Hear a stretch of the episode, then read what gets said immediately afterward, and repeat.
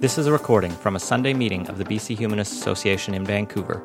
Humanism is a progressive worldview that, without supernaturalism, affirms our ability and responsibility to lead meaningful, ethical lives capable of adding to the greater good of humanity. To learn more about humanism and to support our work, visit bchumanist.ca and make sure to follow us on Facebook, Twitter, and Instagram, and be sure to subscribe to the BC Humanist podcast. The opinions expressed in this podcast do not necessarily reflect those of our staff or board of directors. So, what I'm going to be talking to you about today is my master's research, which um, I actually began as a field technician on this project four years ago, and it turned into a master's program in the spring of May, or of 2015 in May. Um, and so I'm sort of entering into my third year. Um, I'm going to be talking to you about um, some background to help you understand uh, the work that I'm doing on the Central Coast um, and then also sort of some preliminary results from the work that I've been doing. So, um, before I really get into what I'm going to be talking about, though, I first need to acknowledge that uh, I'm going to try really hard to not refer to this as my field site because it actually, all this research has taken place in the traditional unceded territory of the Awikano First Nation on the central coast of BC. And I also want to acknowledge that we're currently standing on the unceded traditional territory of the Musqueam First Nation here in Vancouver. So, um, I'm going to embed this talk in the context of working with an Indigenous nation because it has been the most remarkable uh, experience of my entire life. I feel so privileged. Um, and while I was working in Awikano, I actually got to participate in a potlatch ceremony. And I'm not sure how familiar people are with the potlatch, but at the potlatch, there's a very important principle that most Westerners are not familiar with that is practiced, and that is that as a guest, you are incredibly honored um, because you're actually performing a very important social function. You're witnessing a very important event, and then you're taking those stories and you have the obligation to share what you've seen. So it's an honorable role, but it's one that comes with responsibilities. There are no passive witnesses, it's an active role. So, as a scientist in this environment, I feel as though I am a witness for the stories that the fish are telling me through the data that I'm collecting. And I have a responsibility to share those stories. And you are all witnesses today of this story.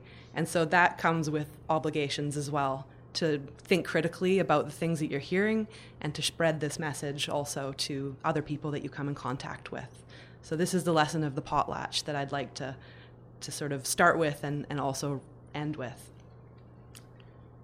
But Mostly, I'm going to be talking about Pacific salmon and unfortunately declines in wild Pacific salmon here in British Columbia. And salmon are extraordinarily important. Most people are quite familiar with this, um, but they really are the ecological, cultural, and economic, or many years were the economic backbone of our province and of many places in the Pacific Northwest.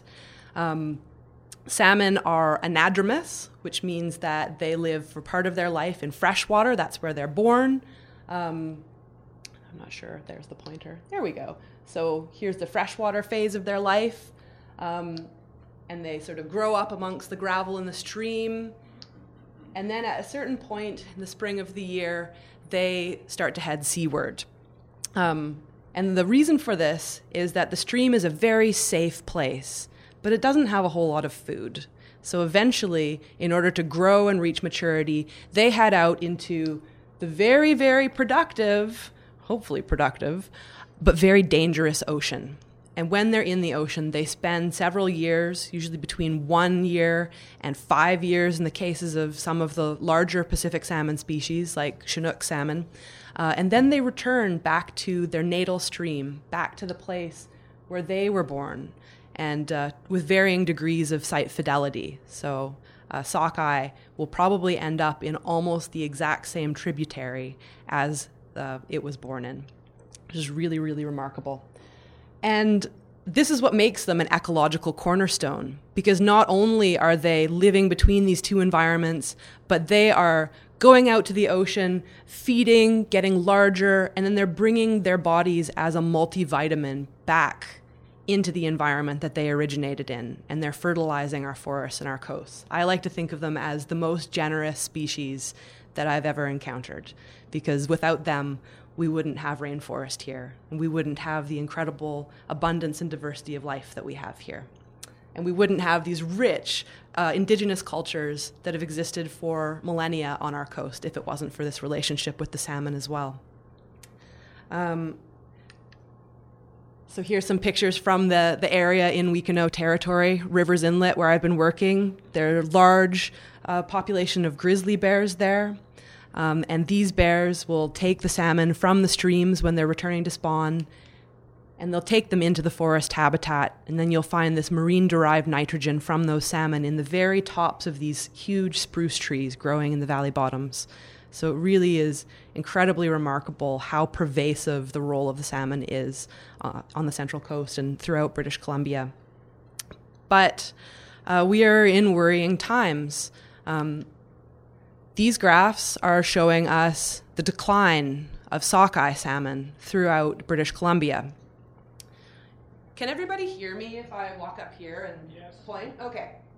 So this is showing us several different stocks of sockeye salmon. Um, and one sort of unifying factor with most of them is that sometime around the 1990s, we start to see pretty serious declines in the numbers of spawners returning. returning. So these are uh, productivity index, sort of a relative index for each of those stocks. Um, and then we've got time on the x-axis. So these are groups of sockeye salmon that spawn in the Fraser River in the south of the province. Um, they've been in decline since about that time. Um, Washington State and Barkley Sound on Vancouver Island, we see the same thing happening. Uh, some pretty serious decline since the mid 1990s. Um, and here on the central coast, the Owekenow stock, the blue is the population that I've been working with, the sockeye salmon, and they also suffered a fairly catastrophic decline in the 1990s. Um, and none of these stocks have really rebounded to their pre crash levels at this point. So, what is going on? Well, one thing that we notice in broad scale geographic terms is that we can actually find this line where to the north of it, productivity of salmon, especially sockeye salmon, seems to be okay. Alaskan sockeye, Bristol Bay sockeye, you may have heard of, that stock seems to be doing all right. But below this line, throughout coastal Alaska here, and British Columbia and especially Washington State, we see that same general trend of the productivity of all salmon populations, but especially sockeye salmon populations, is in decline. And there are a number of differences between these regions. For one, there's a lot more people located in the area south of the line. Um, and there's a lot more intensive exploitation of the environment through logging. Um, fishing has always been strong to the north of the line as well, but uh, other human activities seem to be more concentrated. Though the fact that we see such a broad scale geographic uh, decline across multiple stocks points to something that's happening at a very large scale. So, one set of researchers, uh, Randall Peterman and one of his graduate students at Simon Fraser, proposed a, a number of things that could be going on. They link it to climate change and they ask if something like a pathogen could be acting at a very broad regional scale, something that the fish could be passing to one another in the open ocean environment and then bringing back to their respective spawning habitats. Um, another thing that we see south of that line that we do not see north of that line is a much higher concentration of Atlantic salmon aquaculture. Alaska does not practice Atlantic salmon aquaculture, so that's another big difference. And one of the big outstanding questions today is actually what is the role of those fish farms, those open net pen fish farms, uh, in transmitting pathogens to wild salmon stocks. However, um, that is a very new topic of pursuit, and traditionally, the causes of decline have really been blamed on these two things habitat alteration So, whenever we do clear cut logging in the terrestrial environment, especially in rainforest where there's ample rainfall, you remove the trees, you remove the ability of the land to stabilize itself, uh, and you get a lot of siltation and runoff into the stream environments where those juvenile salmon are trying to rear. And so that can be a very big problem for them. Also, we have an incredibly long history of fishing and especially around the 1890s until about the 1950s, we had the world's largest canning industry. In Rivers Inlet, where I've been working alone, there were 12 salmon canneries. Each one of those canneries was processing a million fish or more per year. So there was a very heavy exploitation of salmon um, that continues in some cases to this day. One thing that we're now also aware of is that climate change can be uh, on its own causing problems or exacerbating some of these historically pointed to causes for decline. So, for example, climate change may be changing rainfall patterns, patterns of drought, and patterns of intense rain, uh, and that can interact with an environment that's already been degraded by logging to cause greater problems for the fish. Um, alternatively, an overexploited population is one that now has lower genetic diversity because there are fewer individuals. And once those fish, those few individuals, are now in warmer waters and dealing with scarcer food that may be a result of climate change, um, those few surviving individuals are now going to be having a much more difficult time. So there are interactions between all of these stressors. Infectious disease is what I work in. And this is something that has been acknowledged as a cause uh, stress on wildlife populations. However, it's not one that has really classically been pointed to for uh, causing extinctions. But uh, what I hope to be able to show you are some scenarios where it could be interacting with other stressors um, to be creating a conservation problem. Um, and we know, for example, with climate change, increasing water temperatures in stream environments, a lot of bacteria grow better under warmer conditions. Um, also, fish and other animals that live typically in cold water, they're going to be under stress. They're going to be taxed by warmer water conditions and possibly more susceptible to infectious disease. So, we have these interactions taking place um, with infectious disease as well as with the other stressors. So, some more uh, readily acknowledged examples of infectious disease causing problems uh, have been noted in terrestrial or freshwater environments. So, this is a bat with the um, fungus that causes white nose syndrome, which is uh, epidemic and epizootic, if you will, that's sweeping across North America. There have been bats on the Sunshine Coast in British Columbia who have been found to carry this white nose fungus. Um, and this is causing terrible uh, devastation in, among a lot of native bat populations. Um, another one, which has a strong interaction with climate change, is chytridiomycosis, which is a fungal infection of amphibians and is probably one of the single most important drivers of amphibian extinctions in Central America and South America right now. Um, not too long ago, there were also bacterial infections that ripped through saiga antelope populations in Kazakhstan. We're aware of these because we have bodies to see. Um, we can follow up with pathological testing. Um, but in the marine environment, often we're not so lucky, and I'll talk a little bit more about that. But uh, first, I just want to define a couple things before I continue. Uh, pathogen, I'm going to be referring to pathogens.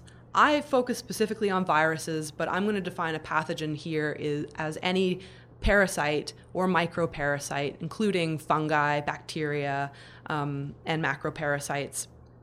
And a disease is any state, any syndrome that is caused by one of these contagious pathogens.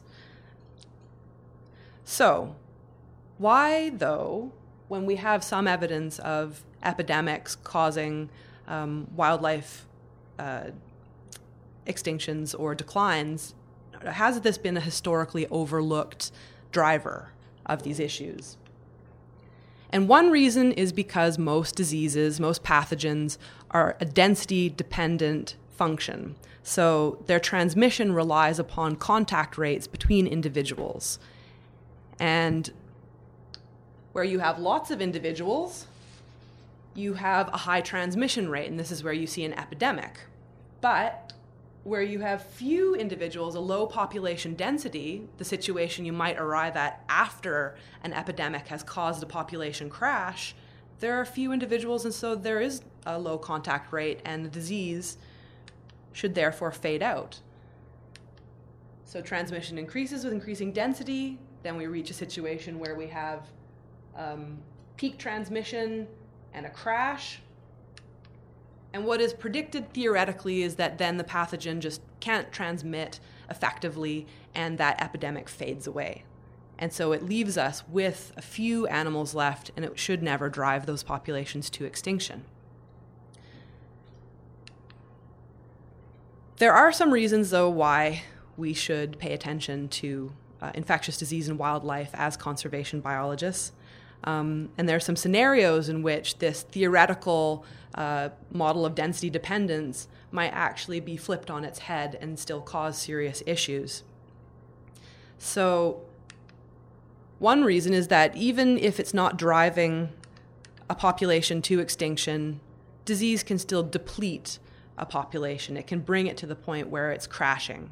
And then you're left with very few individuals. And very few individuals are always going to be vulnerable to random events, um, environmental events, other diseases, other stressors.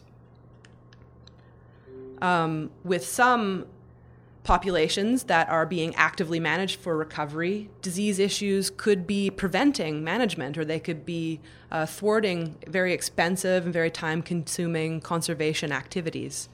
So uh, we shouldn't be simply ignoring the role of infectious disease. Another thing that we should pay attention to is that infectious disease may also necessitate management decisions like the culling of individuals or the alteration of habitat to break the cycle of disease transmission. So, not only can the disease itself be causing a problem in wildlife, but the actions taken to actually deal with that um, are sometimes require some drastic measures. And lastly, which I touched upon before, infectious disease can be acting alone, but more likely uh, it's acting with the whole host of other stressors like overexploitation, habitat de- degradation, and climate change, um, among others. So, scenarios in which we might actually expect to see infectious disease cause uh, extinction or a serious depletion of a wildlife population. In this scenario, there's just a small number of animals left after a population crash.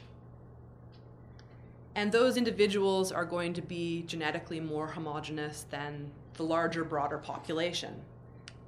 And that's just because diversity tends to scale with population size.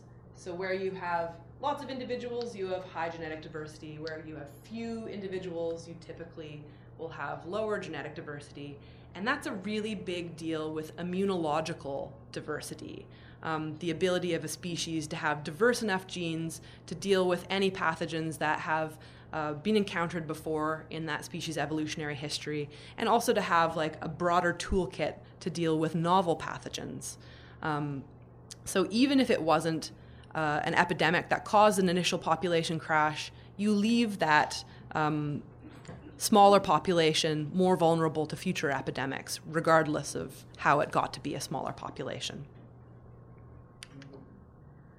Another scenario in which infectious disease could be a bigger problem for wildlife is when we're dealing with novel pathogens or introduced pathogens and naive hosts. So, hosts who basically have their first line of defense as a, their innate immune response, which all of us animals possess, um, but they don't have learned immunity, uh, B cell and T cell immunity that you would get from exposure to a pathogen and from evolution, coevolution with a suite of pathogens. So, an example of this is the Ebola virus that we've just witnessed what has happened in West Africa. Um, so, Ebola lives in the jungle, it's circulated through small mammal populations, and occasionally it spills over into other wildlife hosts, and either through these hosts or through the bats directly, occasionally people will pick it up, um, possibly through direct contact, eating bush meat, um, various different routes. But people are not the main host of this virus. And so when they catch it, has a much greater negative consequence to them than it would be to one of the hosts that has been co evolving for a very long time with that virus. Another situation more relevant to what I'm talking about right now, though, is the bringing of salmon from the Atlantic Ocean to the Pacific Ocean with any of the microparasites that they may have been carrying in that environment. And now here they are in our environment, and our wild Pacific salmon are being exposed to those new pathogens that they could have brought with them. And lastly, um, where you have a pathogen that can infect multiple different hosts, that's actually going to free it from density dependence. So now, a population such as, um, say, a remnant population of mountain gorillas, because there are so many other animals that are able to sustain the Ebola virus, it doesn't matter that there are very few gorilla hosts.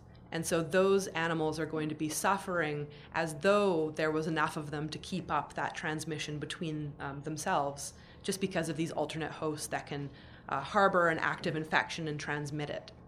Um, and again, in an example more relevant to this situation, we've got high density Atlantic salmon fish farms that are able to circulate a pathogen these are also individuals that are being subsidized with food and being protected from their um, natural enemies, so they're able to keep those long term chronic infections going. They may be passing it to abundant wild fish stocks, such as resident trout um, living in coastal environments, and they may also be transmitting it to smaller remnant host populations, such as uh, sockeye salmon, that have already experienced overfishing um, or population declines caused by other factors. So, this is the same type of scenario where we might have multiple hosts who are able to sustain a virus so that it's impacting that one small vulnerable population more than it would if that um, one pathogen, one host scenario existed where the pathogen could fade out when there are few enough individuals. So that brings me to the work that I'm doing. I am looking at viral diseases in the Rivers Inlet or Wanaquaxua, as it's called, uh, environment. And what drew me to this environment was actually my supervisor's involvement uh, in it prior to me. I don't know if any of you remember this headline from 2011, but uh, this was during the Cohen Commission um, for the decline of the Fraser River sockeye, and they had actually just closed the Cohen Commission, and uh, Justice Cohen was making his recommendations when my supervisor, Rick Routledge, uh, was seining for sockeye for a totally unrelated reason, science reason, in Rivers Inlet, and just happened to screen some of these for salmon aquaculture related viruses. And they found that two of the juvenile sockeye out of the 40 or so that they captured on one occasion tested positive for infectious salmon anemia virus. This reopened the Cohen Commission. Um, it allowed DFO scientist Kristi Miller to testify under oath about viral related mortality signatures that she was seeing in the Fraser River sockeye. Um, and really, this kicked off the recent age of exploration into the role of infectious disease in wild salmon populations in BC. So, this is why I'm working in that environment. Here it is. Rivers Inlet is in the southern end of the Great Bear Rainforest on the central coast of uh, British Columbia.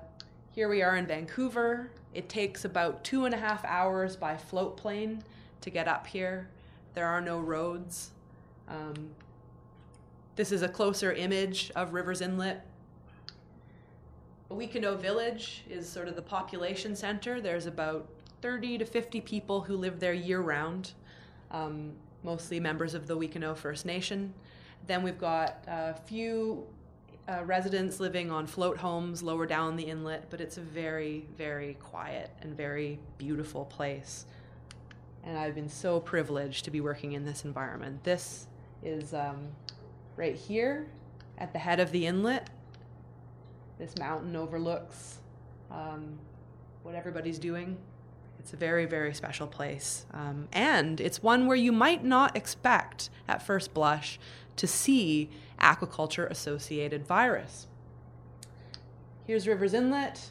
Um, these red dots on the figure are the concentrations of salmon aquaculture farms in British Columbia. So we've got quite a large cluster in the Discovery Islands off of Campbell River. We've got some in the Broughton Archipelago, also along the migration pathway of the Fraser River sockeye. Um, and we've got this third concentration, West Coast Vancouver Island. Rivers Inlet sockeye, however, they come out and they mill around on the central coast uh, for a few months before they head out to the open ocean, but they're not encountering any high density uh, salmon farms. There's a few in the Klemtu region, but uh, that's it's only about five compared to 50 or so in the Discovery Islands and Broughton Archipelago area. Um, so this population of sockeye salmon, you wouldn't really be thinking should be carrying aquaculture associated viruses. And to give you a little bit more background on it, it uh, was actually the second or third largest run of sockeye salmon in British Columbia historically. Um, sort of it traded off year for year with the run of sockeye that would return to the Skeena River in Prince Rupert area. Um, and for millennia, it has sustained the Awikno First Nation and some of their neighbors to the north and south who come to take advantage of that run of fish as well. Uh, like I said earlier, it sustained a booming fish canning industry. The way that we've been able to actually work out the size of the population historically was counting cans of salmon. Um, this one in particular is near and dear to my heart. It's a cannery called Wadhams. Nothing much left uh, except for the pilings now, but this is a place that I was responsible for taking care of as a winter caretaker once, not too long ago. Um, and here's another picture just showing you the scale of the salmon canning that was being done in this area. Um, those are all cans, yep. It's a wall of salmon cans. So, this horrifying figure, I need to change the colors, but uh, this is showing you the size of the sockeye run. Oops, coming back. Gotta not lean on the switch there. Um, so the red is showing you catch. That is what the canneries were bringing in. That is what the commercial fishing industry uh, post 1950 was catching. And the blue is escapement. So blue we only have a measure of after 1954. Um, and escapement is the number of fish that are actually escaping being caught by people and making it into the streams to spawn.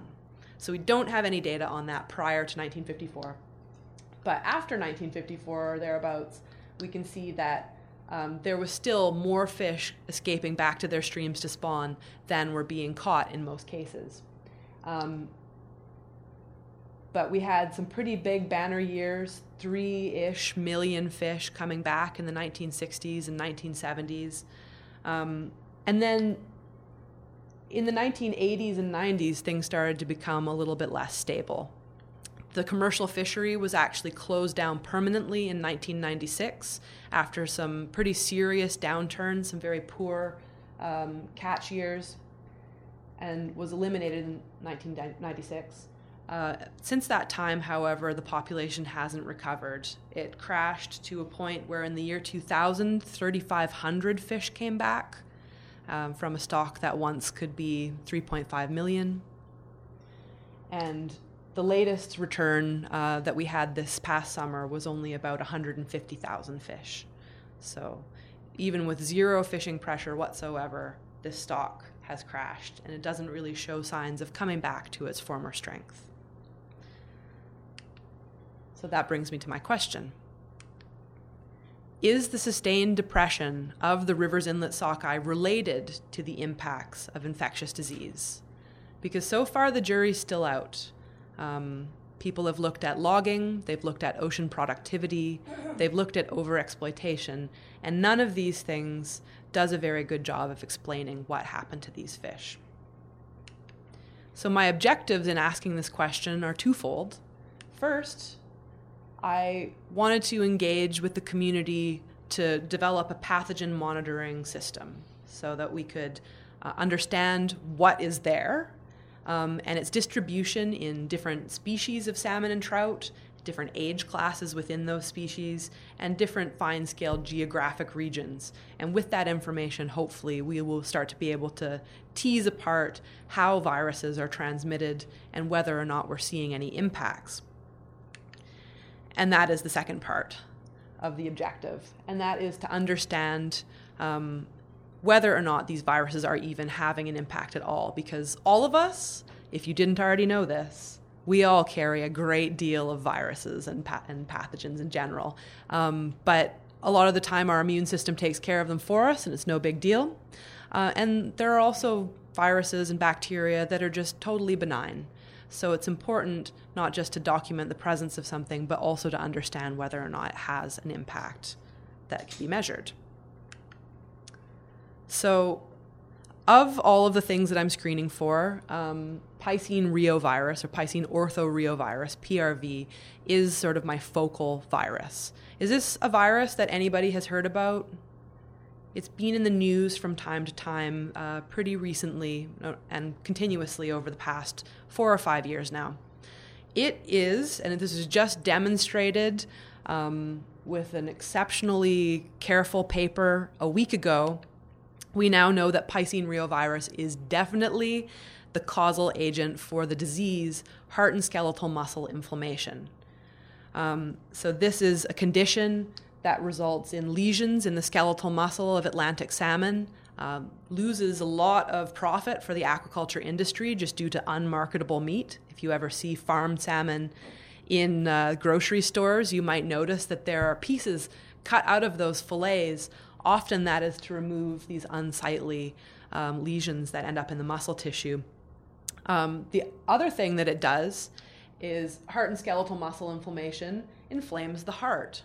So both of these um, are pretty serious problems for for the fish. Um, 75 to 90 percent of Atlantic salmon in British Columbia test positive for this virus, um, and numerous outbreaks have recently been documented, but the farming uh, industry is a little bit opaque, so it's a bit difficult to find out when these things are happening. Um, so it does result in significant losses due to unmarketable salmon. Um, but for the farm fish, it actually amounts to more of a long term chronic infection. And when they do develop the disease, heart and skeletal muscle inflammation, only about 20% of them will typically die. But again, this is a scenario where they're being protected and they're being fed. And because it results in erratic swimming and lethargy and a reduced cardiovascular capacity, we might imagine that this particular virus and disease may have more serious consequences for wild fish that are not being protected and are not being subsidized. So, this is why it's my focal virus. So, what did viral surveillance entail? It entailed some wonderful, wonderful field experiences working with some incredible people in the most remote and beautiful places that I've ever seen. I am so lucky. Um, we tried to look at salmon from all different stages of their lives. So we set up these traps in the freshwater environment in order to catch the young of year fry as they were just emerging from the gravel. Um, we also worked with large seine nets out in the ocean environment to capture the early ocean phase salmon as they were swimming seaward. Um, we worked in the river environment. Um, I worked gill netting with the Wuikinuxv Fisheries crew uh, in order to catch uh, adult sockeye and adult chinook salmon. And then I also worked both angling and using a gill net setup, um, which is quite exciting, to catch uh, trout, resident trout living in that environment, so that we could look at them as well. So there's just another example of that uh, young life stage fish trap called a fyke net. my assistant Melanie and I working in the marine environment, uh, my supervisor Rick and our friend Dwayne seining. Here's our gill net setup that we would actually deploy from inflatable kayaks that we would backpack into some of these very remote lake environments um, and then inflate and then set 300 foot long uh, gill nets with. So it was a little bit arduous to gather all of these samples, um, but it was also a lot of fun. And when we caught a fish, what we would do is we would set up a pop up field lab where using disposable um, work surfaces, we were able to maintain fairly aseptic technique, um, clean tools for every fish, and we were able to sample um, and document the condition of each of the fish that we caught. So we've got both qualitative and quantitative information on every single one of those fish. And then we took pieces of each of those organs, um, preserved them in a viral buffer solution uh, for later molecular analysis. So, objective one what have we found? We've found that PRV, Piscine reovirus, is present. It's quite ubiquitous, but it's at a very low level. So we found that 10% or so of the resident trout over these three years have tested positive for Piscine reovirus. And then for the sockeye and the Chinook salmon, um, we've actually found a very similar infection rate of around 2.5%. And it doesn't matter which life stage you're looking at. So they are a little bit less infected, uh, it seems, than the trout. Um, and trout also accounts for three different species the Dolly Varden char, the cutthroat trout, and the rainbow trout. Um, so the take home from this particular finding is that we have a scenario where multiple host species are, in fact, infected by this virus. Um, so we're at this scenario where it's possible that if this virus had a negative impact, it has ample hosts available to be persistent through time and cause an impact. Um, like I said, trout appear to sustain a higher overall infection rate. Um, that could possibly be due to the fact that they may have a tolerance. They're not being impacted because um, of some aspect of their physiology or immunology. Um, but also, what this means is that since this population in Rivers Inlet is distant from fish farms, these salmon that are traveling out of the system, being in the ocean, and then eventually coming back, are probably acquiring this virus initially through contact with other wild salmon. So it's demonstrating a pathway that is probably not as uh, common as, say, Fraser River fish swimming directly past fish farms but there must be some wild to wild, sockeye to sockeye transmission occurring in the ocean environment. But so what? You detect a virus, like I said, that's only part of the battle. Now, if you want to look at impact, you have to uh, turn to some other techniques. But we do have a problem here. And the problem is that it is extremely difficult to see the impacts of a viral infection because in the ocean environment, when something is remotely compromised, it becomes a snack pretty quickly. And there's lots of predators out there that are just waiting to take any compromised fish and eat it. But there are some techniques that can be used. We can look to differential survival to infer mortality. And we can also look at sort of molecular indications, molecular warning signs um, that predict the development of disease or show us that the fish is having a physiological immune response to the presence of a virus. So, both of these things can help us to learn about impacts. So, one of the things that I'm doing is employing this inference technique by looking at um, the distribution of virus in the fish. So this is Rivers Inlet. This is the outmigration pathway of the juvenile sockeye salmon. They leave from the lake and they eventually make their way out to the ocean. But along the way, they have a bit of a gauntlet to run um, right here in the upper inlet. And the reason for this is that predators are quite cued into seasonal patterns, and this is a smorgasbord for them. Um, the fish are also exceptionally vulnerable and stressed out already because they're moving from a freshwater environment into a saltwater environment. So physiologically, they're having to learn how to osmoregulate in a different salinity. So that stresses them out. That keeps them up near the surface of the water, and that makes them pretty easy pickings for a lot of these predators. So, I sampled them in a Owikeno Lake in the freshwater before they left, and then I also sampled them lower down in the ocean environment, about 40, 50 kilometers away, once they'd had several weeks to acclimatize to the saltwater environment. And what I'm looking for is a change in the amount of virus that you see in the population between point A and point B. We call this a truncated load distribution. And this graph is a theoretical graph of the results that I would expect to see if a virus is causing an impact to mortality.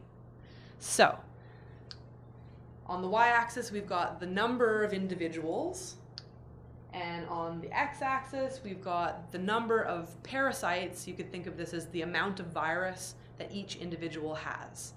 And this is a very typical distribution where a lot of hosts have very little virus. But a few unlucky individuals have a lot of virus. And so, as these juvenile sockeye are swimming from the lake environment out into the ocean, if that virus is resulting in mortality, what we're going to see at the second time point is this. Where now we've lost those individuals that have a really high virus load. And this would be an indirect way of inferring that the virus is causing a fitness consequence and making them more likely to die before they make it to that second time point. Um, why am I saying mortality and not just clearing the infection because animals can get better from viral infections. Um, the reason I'm, I'm inferring mortality is because research with Atlantic salmon has shown that they can remain infective for 41 weeks. And even after they're no longer infective, they can sustain a high level of viral infection for 67 weeks. And I'm sampling within a six week time period. So these fish are not having the opportunity to clear this infection. And if they're missing from the population at the second time point, it likely means that they're no longer around. So, this is in progress. I unfortunately don't have any real data to show you, but in theory, this is what I would see. Um, this is supported by some studies that have worked with sockeye and other environments in British Columbia. Chilko Lake on the Fraser system is a really big sockeye system. Um, and a recent research project through Fisheries and Oceans Canada, in fact, took uh, gill samples, just tiny little clips of the gill filaments of smolts, so juvenile sockeye leaving that lake, and they also tagged them so that they could follow the individual fates of those fish. And what they ended up finding when they did analyses on those tissue samples from the fish is that 15% of the smolts showed an activated immune system, and those fish that had activated immunity were 44 times more likely to go missing before the next checkpoint where they uh, found the fish again. So, one gene in particular, um, called MX, seemed to be mo- like very responsible for that different difference between survival groups, and that gene is associated with uh, an immune response to a viral infection. So, what this means here, the black bar is showing you those fish that died immediately upon release after they were um, tagged and freed. They also controlled for just the effects of tagging, found that they shouldn't have been dying from that alone. Um, and those fish that had a stronger MX antiviral gene response were the ones that were dying very quickly, and those without that response were living a lot longer. They were finding them at the Fraser estuary, even um, several hundred kilometers away. So, this is something that I'm hoping to look at with my fish as well this antiviral gene response. And what it's telling us, not only does the fish have a viral infection, um, because MX gene expression increases with increased viral load inside a host fish, but it's also representative of a cost to the fish, we don't get to have it all. We have to make trade offs with where we allocate our energy. So, what this blue axis is showing you is that um, as you have increased MX expression, gene expression, you are increasingly allocating more and more of your energy to that transcriptional machinery to produce that immune response. It costs you energy. And then there's an inverse relationship with the amount of energy you have remaining for other activities, for escaping predators, for survival and reproduction and feeding. So, an immune response itself has a cost and can be considered an impact of a viral infection. And like I said earlier, as soon as a fish is compromised, a fish becomes lunch. So, some of my preliminary results looking at this uh, have been pretty surprising. What we're looking at here is um, sort of a more old, uh, old-fashioned lab molecular technique where um, I'm visualizing different gene products that I've looked for in my fish's genomes. So what we're looking at here in the red, these here, and these here, and these here, those are juvenile uh, sockeye. And what this is telling me is that uh, all of their nucleic acids, their RNA is intact, so I'm not looking at degraded samples. And it's telling me that even though I was just looking at two fish, one of the two shows an activated immune response, a very strong positive for an activated immune response. Similarly, uh, in some of the Wannock Chinook salmon, so different species, different life stage, um, it's a little bit messy in the middle here, but these two fish out of the four that I tested are also showing that strong antiviral response. Um, so that was a bit of preliminary data that inspired me to keep going down this road of inquiry. And so here again, uh, this is just a, a snapshot of the 70 adult sockeye that I've screened just recently. Very interestingly, every single one of them has a very strong marker for antiviral response.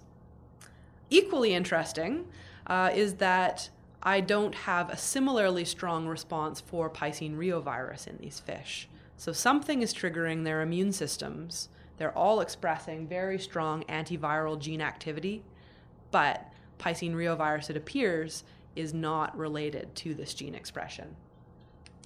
Um, and just to kind of check that, I looked at the relative expression of this particular genome fragment of the virus, and I compared that to the expression of the antiviral gene activity. And if it was a really strong relationship, you would see this positive correlation between the virus levels and the MX expression levels.